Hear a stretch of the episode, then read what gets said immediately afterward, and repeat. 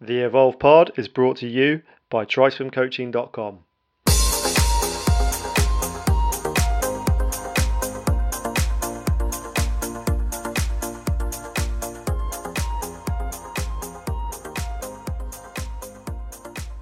Welcome back, everybody, to the Evolve Pod. The first episode of this year, I'm bringing you Dan Keeley. Dan and I connected just a couple of weeks ago over a challenge that's upcoming. And pretty quickly, I wanted to get down onto the podcast because his story is really intriguing, it's really exciting, it's really amazing, and it's really inspiring. It's about running, but is it just about running? I think it's about a hell of a lot more than running. It's about taking an opportunity. It's about the release of a burden and inspiring other people that it's okay to talk and that we should talk and that we should make the most of the opportunities that are put in front of us. So, why don't you grab a coffee, take a listen, learn, and grow? Dan, welcome to the pod. Thank you so much for coming on. How are you doing? Yeah, Ali, yeah, so good to be here. Thanks. Like you said, it's a really fresh day. I'm, I'm down here in Kent. Managed to get on the trails this morning. Had a lovely oat milk coffee uh, as well. So uh, yeah, good to go to dive into all of this. And uh, as you say, you know, we only connected recently, but um, you know, instantly connected. And yeah, I knew it was definitely worth uh, jumping on a conversation together. So yeah, really good to be here. hundred percent. So the, the the the reason why we've connected is something that will come out in a podcast in due course. It basically uh, involves running a hell of a long way uh, somewhere really hot and that's all i'm allowed to say about it right now. So we will be bringing you some more information on that in due course but today is definitely all about dan dan's story and and and his ability to help inspire anybody who whether you're suffering or not. Let's go to uh, 2012 and Dan was in the middle of a full-blown manic episode uh, in the middle of a motorway in Italy, proclaiming to be the one, the chosen one, solve all of our problems, all our global worldly pro- problems. You know, and when you listen to that, you kind of there's a certain of it could be quite funny. There's a certain element of what does that even and we're going to go through this, but Dan, I just want you to a couple of minutes just telling us a little bit about that scenario, and, and then we're going to work backwards to, to, you know start to the beginning to to, to, to this point because it is a crux point in your in your life. Yeah, it really was. I think 2012, you know, uh, really marked the start of this five year quite defining chapter in my life. And uh, and as you say you know you're absolutely right. I ended up in the middle of a motorway in northern italy near lake garda preaching believing i was the chosen one and you know thinking as though or believing as so um, that i had the answer to ease all of the world's suffering. Um, you know, for those that don't know me and you hear that for the first time, you think, who the hell is this guy and what is he on? Um, but the truth is, or the, or the, full story is, is that um, I was sexually abused as a child. Um, I didn't realize this until the age of 21. So my body was holding on to a lot of inner trauma for many, many years. And it manifested in such a way where I had this full scale psychotic episode. And we can talk about the events leading up to being on that motorway, but it soon led to being hospitalized in a psychiatric ward and getting the diagnosis of bipolar disorder, um, which I continue to live with, which uh, you know we can dive into. But yeah, certainly this wasn't just uh, something that was you know induced from artificial drugs or anything like that. It was very much uh, a, a, natural uh, manifestation of this trauma that my body was holding on to for many, many years. Um, so 2012, yeah, you know, we, we, can talk about my upbringing um, shortly, but you know, I remember that year where, you know, I started at this incredible uh, charity as a partnerships manager. I felt like the stars aligned in terms of, um, you know, all of my passions coming together with, you know, the passion for social impacts and trying to make the world a better place in one way or another. I was always passionate about sport um, and the power of sport and communities to bring people together um, and creativity as well. So I got offered this amazing job to use my creative juices to build this, you know, amazing partnership around this charity that was having a social impact. Um, and I just couldn't believe my luck and I felt like this huge weight got lifted off my shoulders after, you know, many years of trying to find an occupation where I could channel all those three things together. Um, and you know, it was five years prior to this where, you know, as I say, I remembered what had happened to me um, as a kid, um, and it was just like you know a Formula One driver getting his foot stuck on the accelerator and ignoring the world around him. And over the course of those six months, from January up until June 2012, I just started going faster and faster and faster from you know, trying to come up with these game changing ideas to support these young people that we were supporting at the charity. Um, I, I, couldn't get to sleep. I was averaging just two hours sleep a night for weeks upon end. Uh, my wife, Georgie, would wake up in the morning and she wouldn't be able to see the floor in the lounge because there'd be streams of paper everywhere with all these creative ideas about these new fundraising events and these concepts and these game changing ideas that were going to change the lives of these young people and get them out to the mountains and um, all of this stuff. And, you know, I started basically believing if I've got, if I've got this this, you know, natural energy and capacity to help these young people, then why wouldn't I try and apply that to society, uh, you know, as a whole? And then if I was going to, you know, look at the UK, why wouldn't I try and change the world? And you know, you can see pretty quickly that if anybody pushes their mind to the limit for six months, you know, this is completely untapped, unrestrained euphoria, and, and I was just riding this wave, um, and uh, it, it, wasn't going to end well. And you know, there's no Formula One driver on the planet who can keep going at 200 miles an hour for six months, trying to hit every apex. You know, not changing their fuel, fuel, not changing their tires, not listening to anybody around them. And uh, yeah, as I say, it, it really didn't end well. Yeah, I mean, well, there's a, there's a lot to take from that. Did you you mentioned about the abuse you, you went through as a child and and and, and not uh, remembering it until the age of 21. But what's what was the sort of um, you know growing up as a child? What was what was life like? If if you're able to talk about it. Yeah, of course. Well, you know, I had a, I had a great upbringing. You know, I, I, grew up in East Sussex. I've got you know amazing older brother and sister. My mum is incredible. Um, you know, we just had a great fun, active uh, upbringing. You know, I was always really sporty from quite a young age. You know, my, my path was either going to go down one of two routes. It was either going to be sport or creativity, and I'm now fortunately able to say that those things come together beautifully. nice. um, but yeah, over the years, you know, whether it was football or, or, tennis or just chucking a frisbee around on my mountain bikes with my mates, and you know, I was always just outdoors with my mates a lot of the time growing up, and you know, lucky enough to go on the odd uh, holiday and uh, a ski trip at school, which um, you know cemented my passion for the mountains, um, you know, from quite a young age as well. So yeah, I mean, looking back, you know, it was, an absolutely brilliant childhood. I've got no, you know, I couldn't wish for anything better to be honest. I've, you know, lucky to have the family and the friends that I did over the years, and um, yeah, just you know, bounced around sort of you know different options with what I was going to study, but ended up uh, you know doing a three year degree at the University of Brighton which is great because it was a sports campus, and you know, again, you know, there was a lot of, uh, you know, just a great sense of community um, over those three years. Um, played for the South England lacrosse team for a couple of years at Brighton as well, which is pretty cool. Um, so yeah, I mean, you know, all pretty positive uh, over the years, no complaints at all. But um, it was actually the, you know, my first year of university, Ali, where um, you know, if we're trying to spot any warning signs in hindsight with any uh, underlying mental health conditions. I, I, think really it was 2005 during my first year of university where I just gave it everything when I started um, my degree, which is you know it's a sports management degree, but I just gave it absolutely everything. And by Christmas, I was completely burnt out. Um, and it was just before the Christmas break where I had this light bulb moment that you know um, I'd been sexually abused when I was when I was a kid, and it was almost as though you know my body was depleting itself of all its reserves to create this kind of capacity to um, let me remember what had happened to me. This whole thing about the body remembers is fascinating to me. Um, that you know, my, I had to be in a strong enough place mentally to remember what had happened to me when I was a kid. Um, yeah, that's really interesting. You know, it's almost like the body sort of saying, yeah, like you say, you need to be in a strong enough position to be able to take that to then move forward. Um, and what did the next few years look like? You know, realizing that that was a truth that you'd been carrying. I mean, yeah, I can't imagine what that that process must have felt like. Yeah, I mean, you know, you know, I, I, remember the moment really vividly when when I remembered. You know, I was playing tennis with my friends, uh, Aaron. You know, just before the Christmas break, and you know, I was. You know, I can almost remember the scoreline. You know, I had this light bulb moment, and I could really visualize what just happened to me. And you know, I remember you know, just going home that day and thinking, okay, I've got a choice to make. You know, I know who did this to me, um, and you know, what path do I want to take? Do I want to be resentful or do I want to f- forgive him? Um, recognizing that we all have weaknesses in life, and some people can't necessarily control their urges. Um, you know, putting it quite crudely, and um, that's effectively what happens. I don't think any of us are inherently bad people.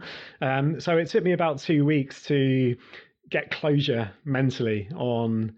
Uh, you know, on that side of things. And and to be honest, you know, I had so many other positive things going on. You know, I'd started this brand new degree, um, you know, loads of new mates that I was making at university. Uh, my relationship with Georgie was blossoming, all this stuff.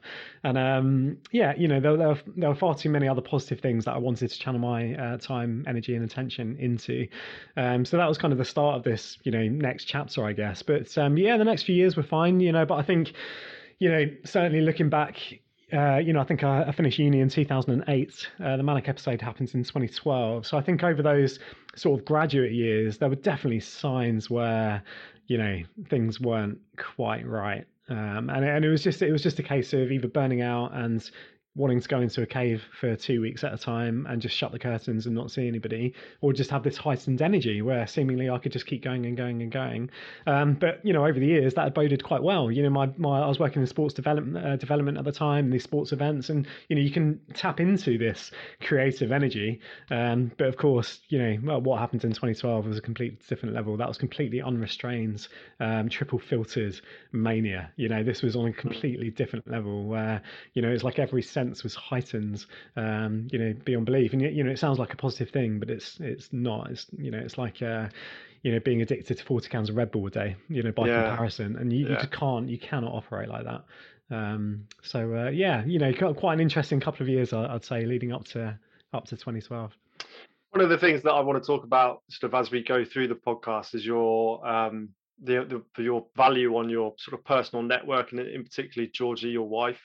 Um, sounds like she's she's kind of been your rock by your side, you know, from sort of uh, the age of sort of 21 onwards, really. And this, this, what you talk about the next phase of where we're at at the moment of your life, and and how important that is. I mean, when you know what those of those people who are in the, the sort of the mental health and uh, sort of space at the moment, we're always talking about talking and getting help when we need it. Looking back now, when you were going through that kind of um, realization of what happened to you as a child did you get the sort of professional help that you you needed at the time as well or did you try and deal with it sort of solo?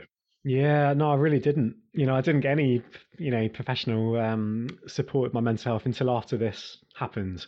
Mm. um, you know you know it's really hard. You know when I, when i look back now you know the words even even mental health you know i'm 36 now and even the mental health conversation wasn't where it was now.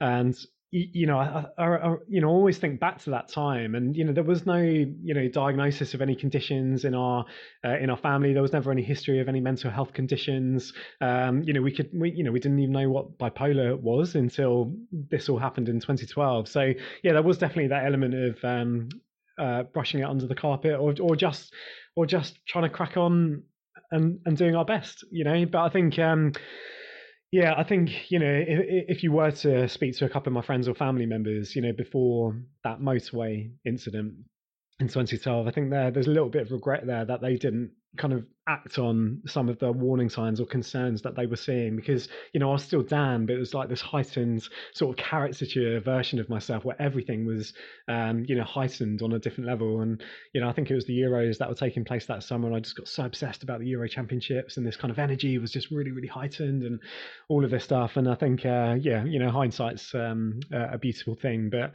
yeah, you know, the timeline was, you know, I literally went straight from that that motorway incident, and you're right, Georgie was right there with me by my side, and um, you know, she arranged for our family to fly out to be with us to give her some extra support. But I was just fast tracked to the psychiatric wards for two and a half weeks out in Italy, escorted back to the UK, another two and a half weeks in the Maudsley in South London, um, and then discharged with the diagnosis of bipolar. And it was really, you know, the, the next six months, the back end of 2012 was, you know, easily my darkest chapter that I've ever experienced. And it was during that time where I was lucky that I had, you know, I was critical. Um, so I, you know, I had counselling literally from the day um, that I came out the the psychiatric wards back then, um, which you know I'm just so so grateful that mm. we lived where we did and I was able to have have that professional support. Just that's amazing, and you know the the value of you know, professional support or support from anybody you know close to you that you 100% rely on and trust is is invaluable. And I think if you going just going back to the six months prior to to the motorway, if you you mentioned about your family and potentially they might there may be a bit of regret about not stepping in, you know, given what you've talked about how you were in that six months of living at a million miles an hour, two hours, you know, sleep a night, not fueling yourself effectively, and just so kind of running with your sort of energy and passion. What do you think? How do you think you would have reacted if they had have tried to step in? Yeah, it's really hard. And, you know, there's a really good analogy um, that I use a lot when talking about bipolar or anybody who's in that sort of heightened state of, even if it's, um, you know, hypomania or mild psychosis. Um, you know, the analogy I always think about, you know, I just heard this years ago, which I love, is, um, you know, they say that the best way to turn around the direction of a bolting horse is to jump on and ride it in the direction it's already going and then gradually steer it to where you want to go. So if a horse is bolting for a canyon, the last thing you want to do is to stand in front of it and go, no, no, no, stop stop, stop, stop, stop, stop.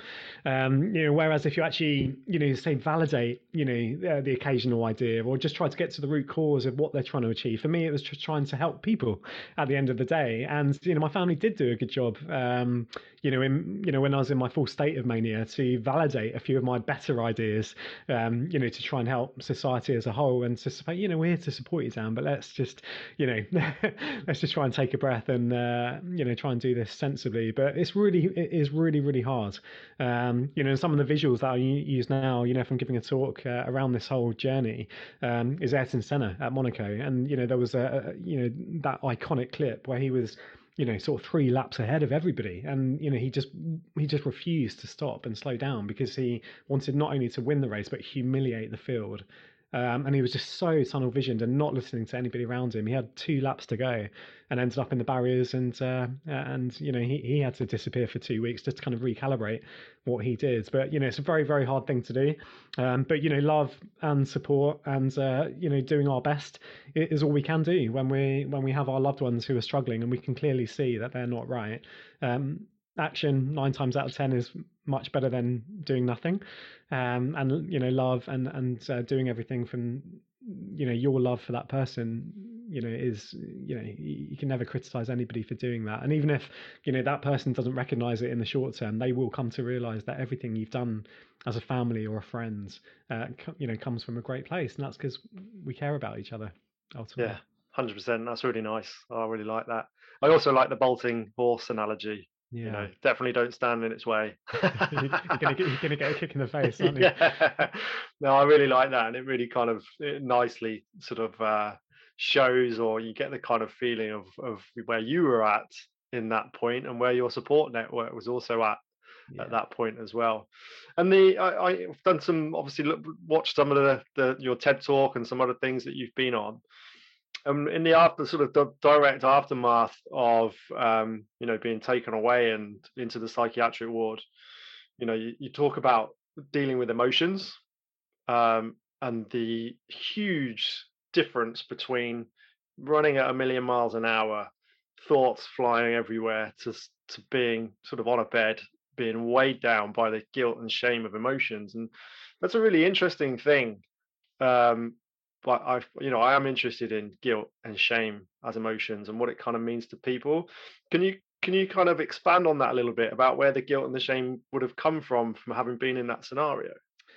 Yeah, you know, I'm I'm still almost a student of this. Um, Ali. You know, even even you know, almost ten years on, you know, I'm still a student of this whole conversation, and I, and I love being part of it. But you, you know, you're right. You know, it felt like a split second later from believing I was the chosen one. Be, you know, uh, basically my you know that point I was on the motorway is that I believe that if we all learn to slow down and listen to what our hearts are trying to tell us most of the time it will lead to a sense of happiness. And so you know i had this conviction and this message that i wanted to get out to the world and you know being demonstrative you know i wanted to stop that traffic on the motorway.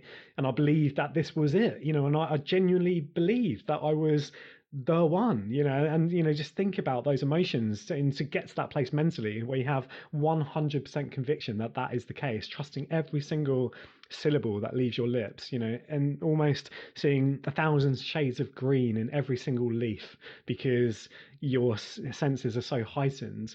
You know, all of that, all of that kind of energy. And then what did feel like a split second later, as you say, it was curtains closed, disconnected no energy, feeling as though the weight of the world was pushing me into my mattress on a daily basis. You know, trying to walk two meters every day to brush my teeth was incredibly difficult because there was no point. And this is just mental weight, but physically, it felt as though I was being pushed into that mattress.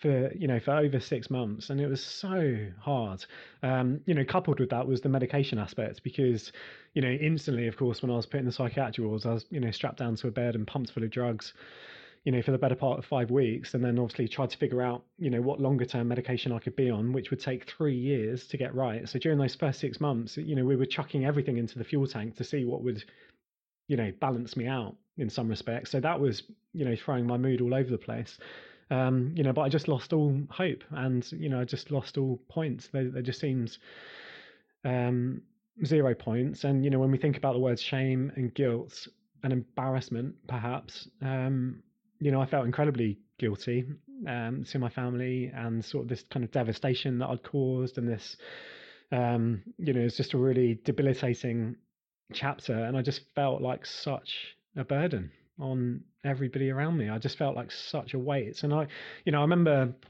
you know, one of the sort of uh, real emotions that I felt during that time, Ali, was, you know, I was the youngest in my family for for many years, and then my younger cousin Amy came along. Um, he's 21 years younger than me, and I remember it being that bed, and I was like, I don't, I don't, I don't want to see her, or I don't want her to see me like this. Uh, and if that's the case, I don't want anybody to see me like this. And you know, I just had this overwhelming sense of shame and and guilt, and uh, and it's it's you know it's still quite hard to put into words because, um, you know, it wasn't it wasn't like a straight down the line embarrassed from believing I was the chosen one. You know, I can live with that, and you know, it, it was a it was a reflection of this timeline of events. But you know, I think certainly the um, yeah shame of being depressed and the guilt of having caused this disruption and this sense of being a burden on everyone around me was just uh, you know hugely uh, debilitating. And you know as i say i'm just so lucky that i had the professional help support you know professional support that i did. Um, and the patience and the love and the warmth and the care of not just my family but you know my, my closest mates at the time as well. I leave it. Obviously goes into the the power of having great people around you. 100% did you ever feel any sense of loss of that part of you that was so driven and so on it and so um, you know like when you talk about seeing a thousand shades of green in a leaf you know yeah. as a single bit of information that's quite exciting right but uh, did you did, did you ever feel a did you feel a sense of loss of that part of your persona or that part of you yeah, it's a really good question. I've never been never been asked that before, but um, you know, I guess there was a sense of uh, uh, disappointment that we weren't setting up. You know, I mean, it took it took quite some time for my mood to balance out. So even over the even after being discharged, which I, I thought I was, you know, discharged from the wards too early. Um, you know, so over those six months really, throughout the back end of 2012, we were still figuring all of, all of this out, and I'd still have these moments of heightened mood every now and then, just because it would come out of the blue because of the medication and there there was that sense of regret that we weren't in Rome at the Colosseum, heading you know setting up a new headquarters with my dream team around me to get this message out to ease the suffering of so many people that do struggle out there. So there were these kind of flittering moments that that you know that wasn't happening. You know, I had so much conviction that all of this this painting was going to be brought to life, right? And we were going to kind of reset the way we're living our lives in the 21st century. Um, so there was a sense of loss, I guess, in that regard.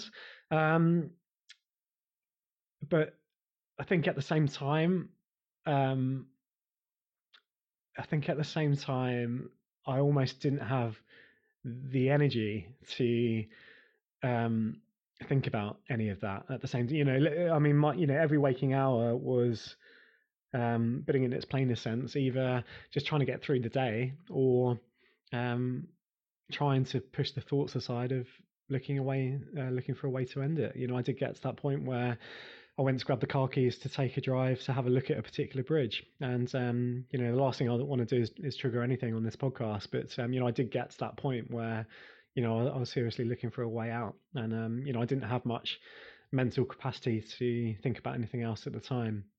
But a really, really interesting question. And yeah, I think whilst my gearbox was sort of slowly fixing itself again. Um, yeah, there were definitely moments where you know I'd be lying if I, I didn't regret not uh, you know having that impact that I believed in you know a few months earlier. Yeah, it's um it's really I find it really interesting how you know there's obviously that that you know you're you're very driven and you're very eloquent and you're you can see you're very passionate about what you do but it must be I don't you know for you now it must be on a level that's really under control and is a genuine you know part of who you are, which is really nice to hear, rather than this sort of out of control, um, you know, out of control sort of. You know, I go back to that two hours of sleep, two hours of sleep a night. It's, yeah. it's like I can't I just, you know, I can't get my head around that. That's um, yeah. Yeah. No, you know, you know, I, li- I like to think that that's the case, and you know, I think some of the projects I've managed to achieve, you know, since 2012 has been a man, you know, uh, been a result of that strategy uh, and that mm. self awareness um, that that only came from having to strip it all back and start again, and, and you know, and asking myself about how I was living my life, and you know, what, you know, how can we have a new strategy to move forward in life as I want to do so, which we can which we can chat about. But you know, uh, what comes to mind when you say about that is, you know, throughout that recovery period, I met many people with bipolar um, or, or different personality disorders who, who have been to, um, you know, quite nirvana and will do anything to get back there. And you know, many of them are in and out of psychiatric wards. They don't have families. They don't have a steady job. They don't have that financial security. Um, you know, one guy would literally walk around with tweezers in his pockets, try and keep himself awake, and have you know 30 espressos a day, just to try and induce this sense of heightened energy to try and get back to this you know seemingly euphoric state of mind. Um, but of course, it's so debilitating. You cannot operate like that. None of us can. You know, it's beyond what we're asking our, our human bodies to uh, you know to function with. So um, yeah, you, you know, again, just just so lucky. You know, I think uh, yeah, certainly some of the conversations you know that started to work with the counselling. You know, throughout that you know those, those, six months but certainly going into 2013 2013 sort of felt like a, okay it's a brand new year you know i've gone through this really defining 2012 so you know what are we going to talk about going forward and you know that, those uh, those big questions about you know that self-awareness and you know, really asking yourself the big questions in life um, really started to uh, hit the mark, and you know, really started to work for me. And of course, that led into being quite open uh, about my experiences, and then of course, seeing the power of vulnerability and sharing my story, and giving permission for other people to speak up about the challenges that so many of us, you know, so many of us face on a on a daily basis. Uh, you know, on that note, it's amazing to hear. You know, you you, you sort of recognise that, and that you know, you're sharing your story is is a uh, a vehicle for other people to share or to listen and to be okay with being open and to see the benefits of being open. And we all go through stuff you know some more than others but being open and honest about it and asking yourself some tough questions sometimes is a, it's only going to make you stronger. Yeah. and as as we as we talk about you kind of reconnecting with your true self i want to link back into the sporting element. And was sport something that really helped you through your recovery? Was it sort of a, like almost like a pillar of your, you know, reconnecting with a part of you that may perhaps have been forgotten? Yeah, I think it was, and you know, particularly, um, you know, because obviously there was a loss of income over that time as well. So you know, everything up until this point, I'd never really identified as a runner, and, and certainly not a trail runner. You know, um, you know, it was always, you know, like I said, football and tennis as a kid, um, and lifestyle sports. And at the university, it was lacrosse. You know, skiing played its part as well. Qualified as a skiing instructor, um, but you know, I think certainly when I did strip it all back and start again and discovered minimalism, you know, eradicating life's excess to focus on the important things, physical activity was a huge part of that. And the most accessible form of physical activity that resonated with me was to just literally grab a pair of trainers, pull up Google Maps and, you know, look at the, the green patches around where we were living at the time in East Dulwich in London and, and uh, head out there into nature and just use that power of being away from these four walls and away from any screens just to breathe and to look up and just to take those deep breaths and slow down, which I still get reminded to do quite a lot these days, but just to take those big breaths, you know, and to look at the sky. You know, there's a big wide world out there. And I think, yeah, you know, it definitely um, played a huge part, huge part in in my recovery for sure. And then uh, you know, obviously just really gravitated gravitated towards the trails in particular. Um, and then, you know, it wasn't long after that where I suddenly thought that I want to do something quite sizable uh, with with with this journey of recovery. let's get into that. Let's definitely get into that. So let's talk about the the Rome to Home. This is the the journey of self actualization, of realization, of recovery. You know, so many beautiful words that can be put towards this. And I think the best way to talk about this is to actually sit and listen to Dan. Let's talk about yeah i want to hear you talk about the Rome to Home what it means how it came about the the physical challenge the the ups and downs. Yeah let, let, let's get into that. Go for it. Yeah i just you know i, I just um you know i think i think with the talking with the stripping it back starting again discovering minimalism uh, which for me has just been you know really intentional with my my time energy and and my um and my focus.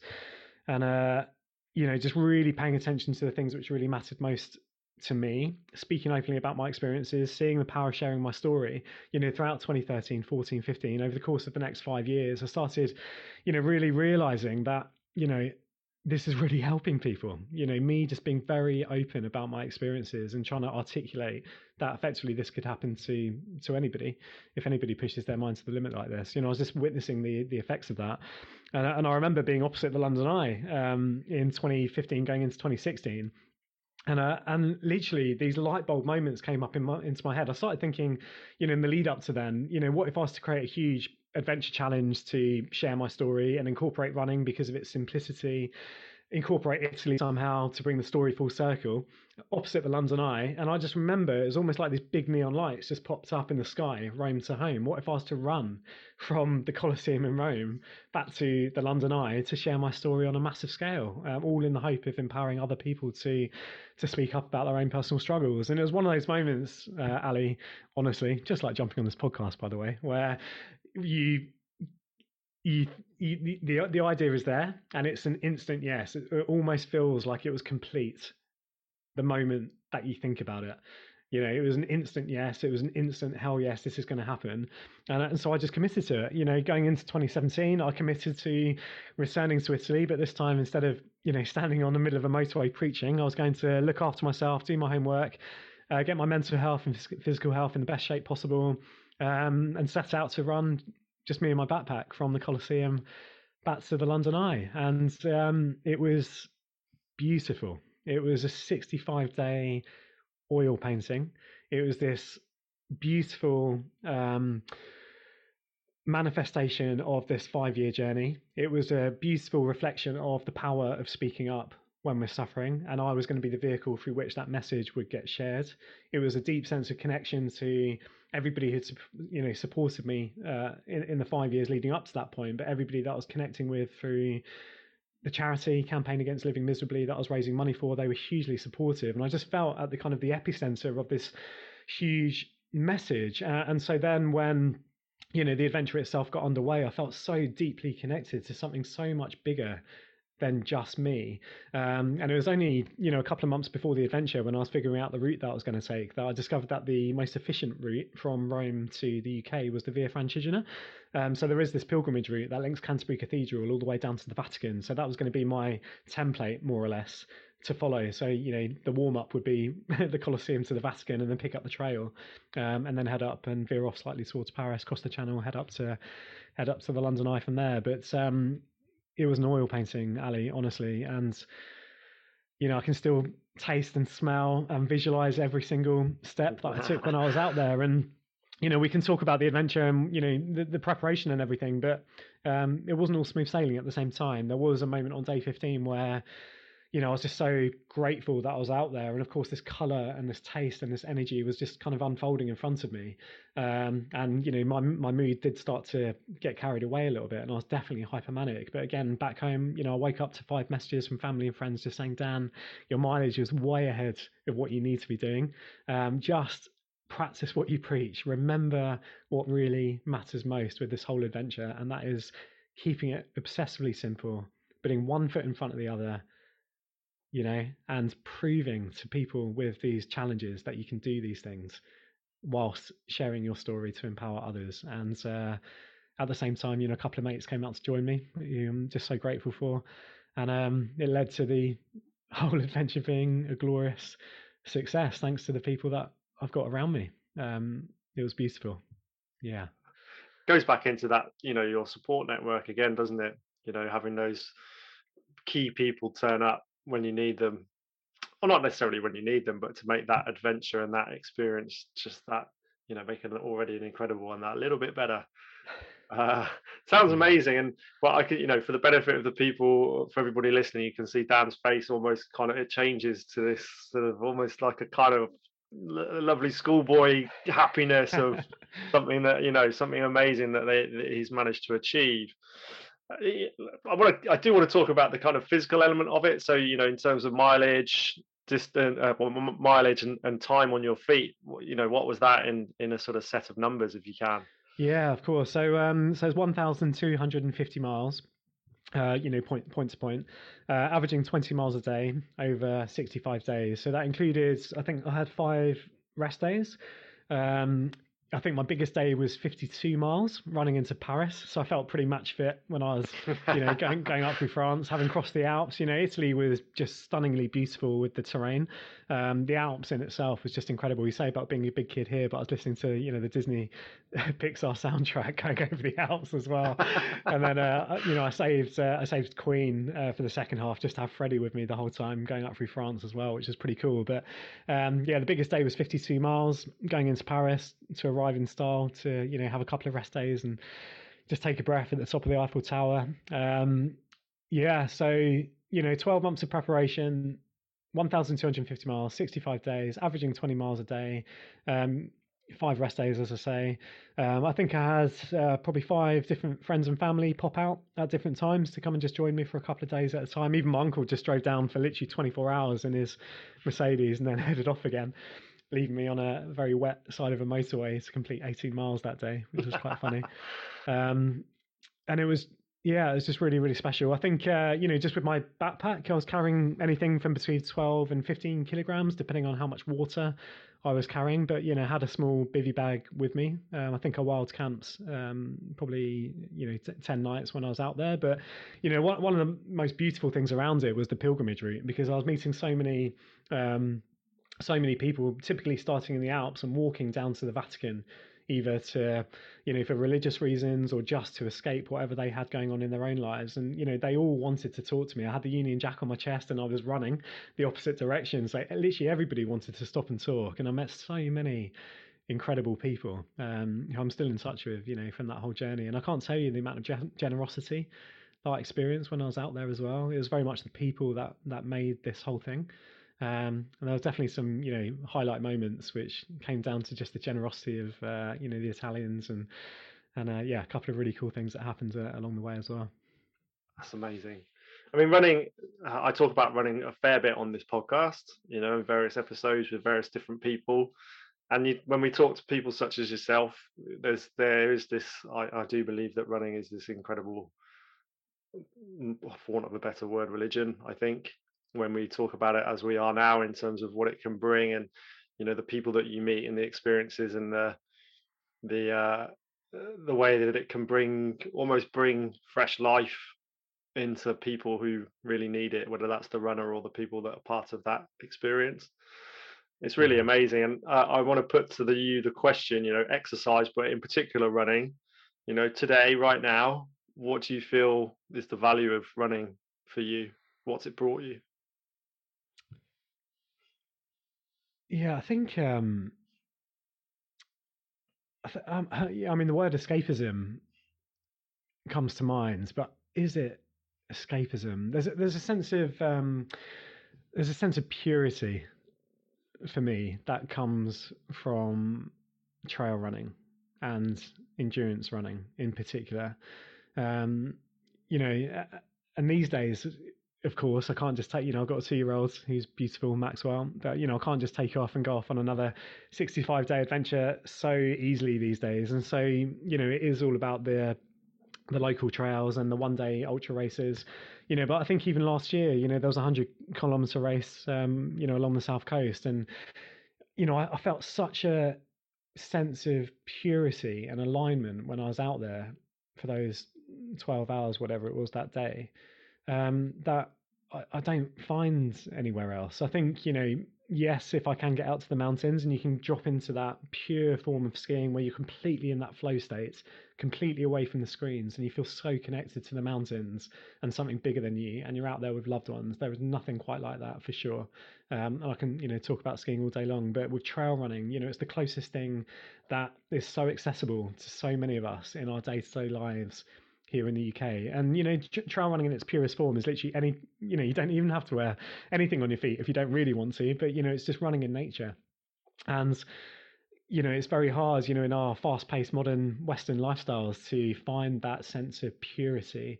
Uh, and for me, it's connection. It's a, it's a, it's a chance to slow down. And I think that's where the word escapism comes into it. it. Is that that chance to slow down, get away from the technology, get away from the distractions, the notifications, um, you know, that we're just bombarded by day in day out, and it just realigns you with that sense of purity and escapism, and just connects you to yourself and you know you can't help you know especially on a on an ultra race you can't help but pull up these underlying feelings about what you might have going on. And then of course it's that sense of pride when you get back. I don't know anybody who regrets going for a run uh, unless of course something drastic happens. But um, you know generally speaking we never regret exercising and going for um, going for a trail run. And uh, you know there's a sense of pride and health and happiness and uh, stillness that comes from from all of that. And um, you know, I, I think that's now probably my biggest passion area is diving even deeper into this whole subject area around uh, you know the benefits of, being out in nature for, for running for sure. Because you know there's my own lived experiences and I can talk about Rome's home all day long. And what I felt when I was out there for those 65 days and now of course the you know the ultra stuff um, here in the UK but you know that whole it's fascinating you know everybody's got their stories and their and their journeys, particularly with ultra running. I think a lot of people do have uh, sort of this inner strength that comes from somewhere, and I think you know, like you said, that sense of community as well. It's brought you and I together, and um, you know, it's just an incredible community uh, to be a part of. Absolutely, amazing.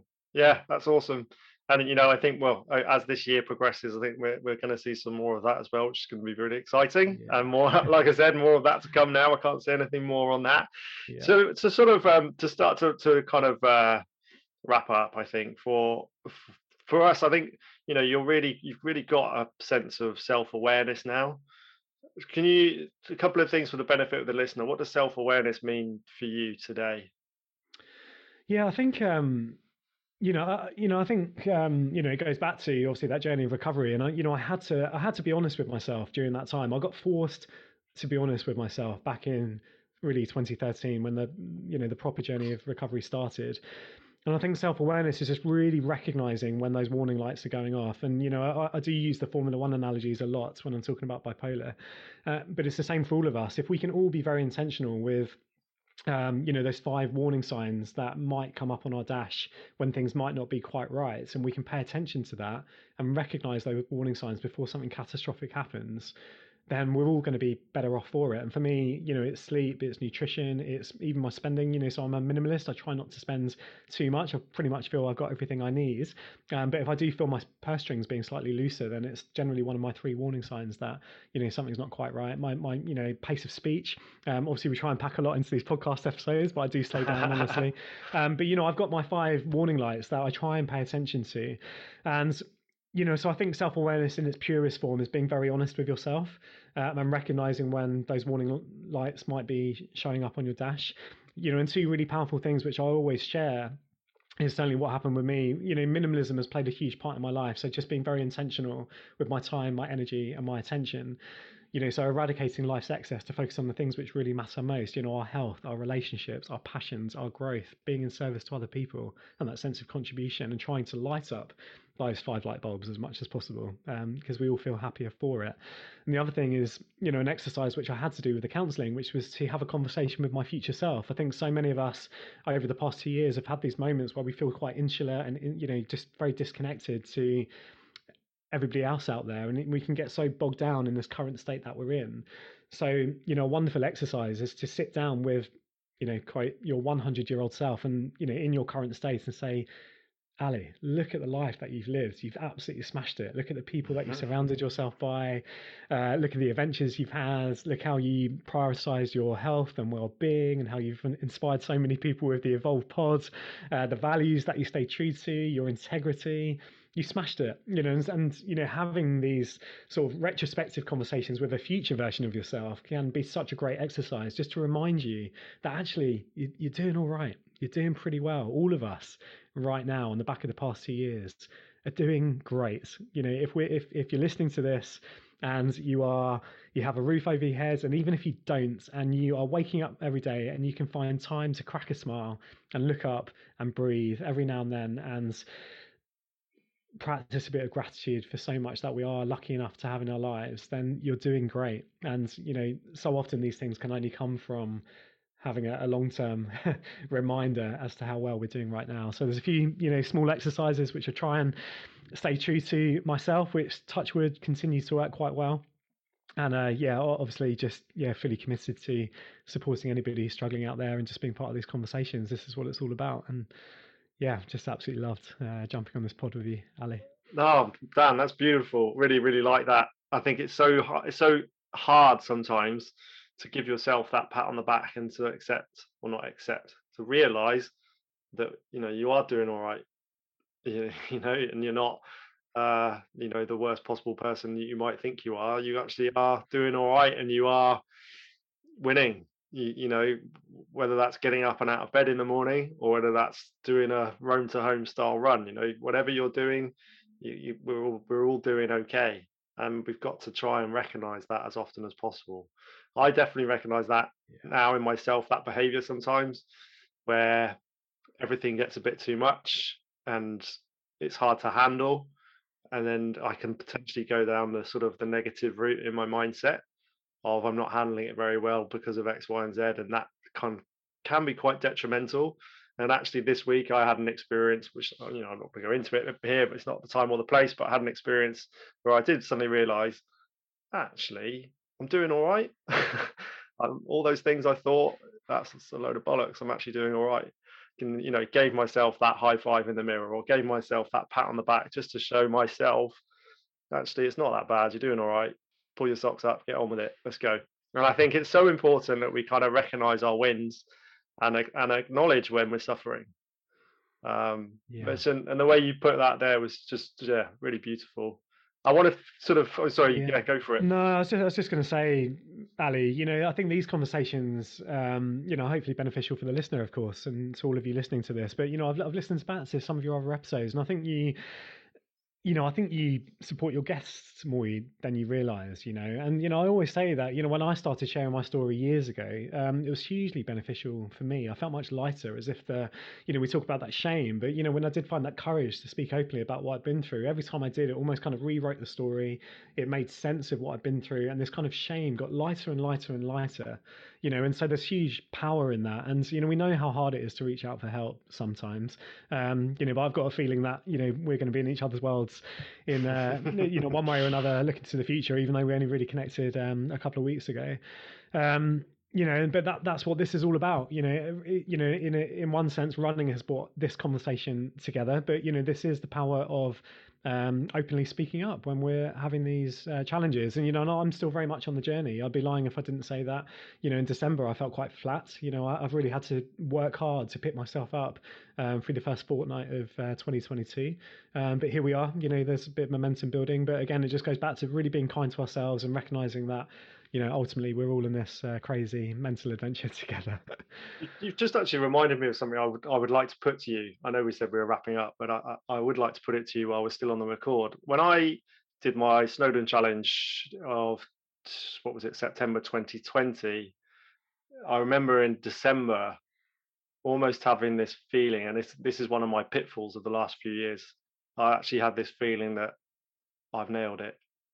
I've got it everything's brilliant. And sort of almost kind of sort of not even dwelling on that just thinking that everything from now on is just going to be plain sailing decent happy days Woo, you know all my troubles are behind me.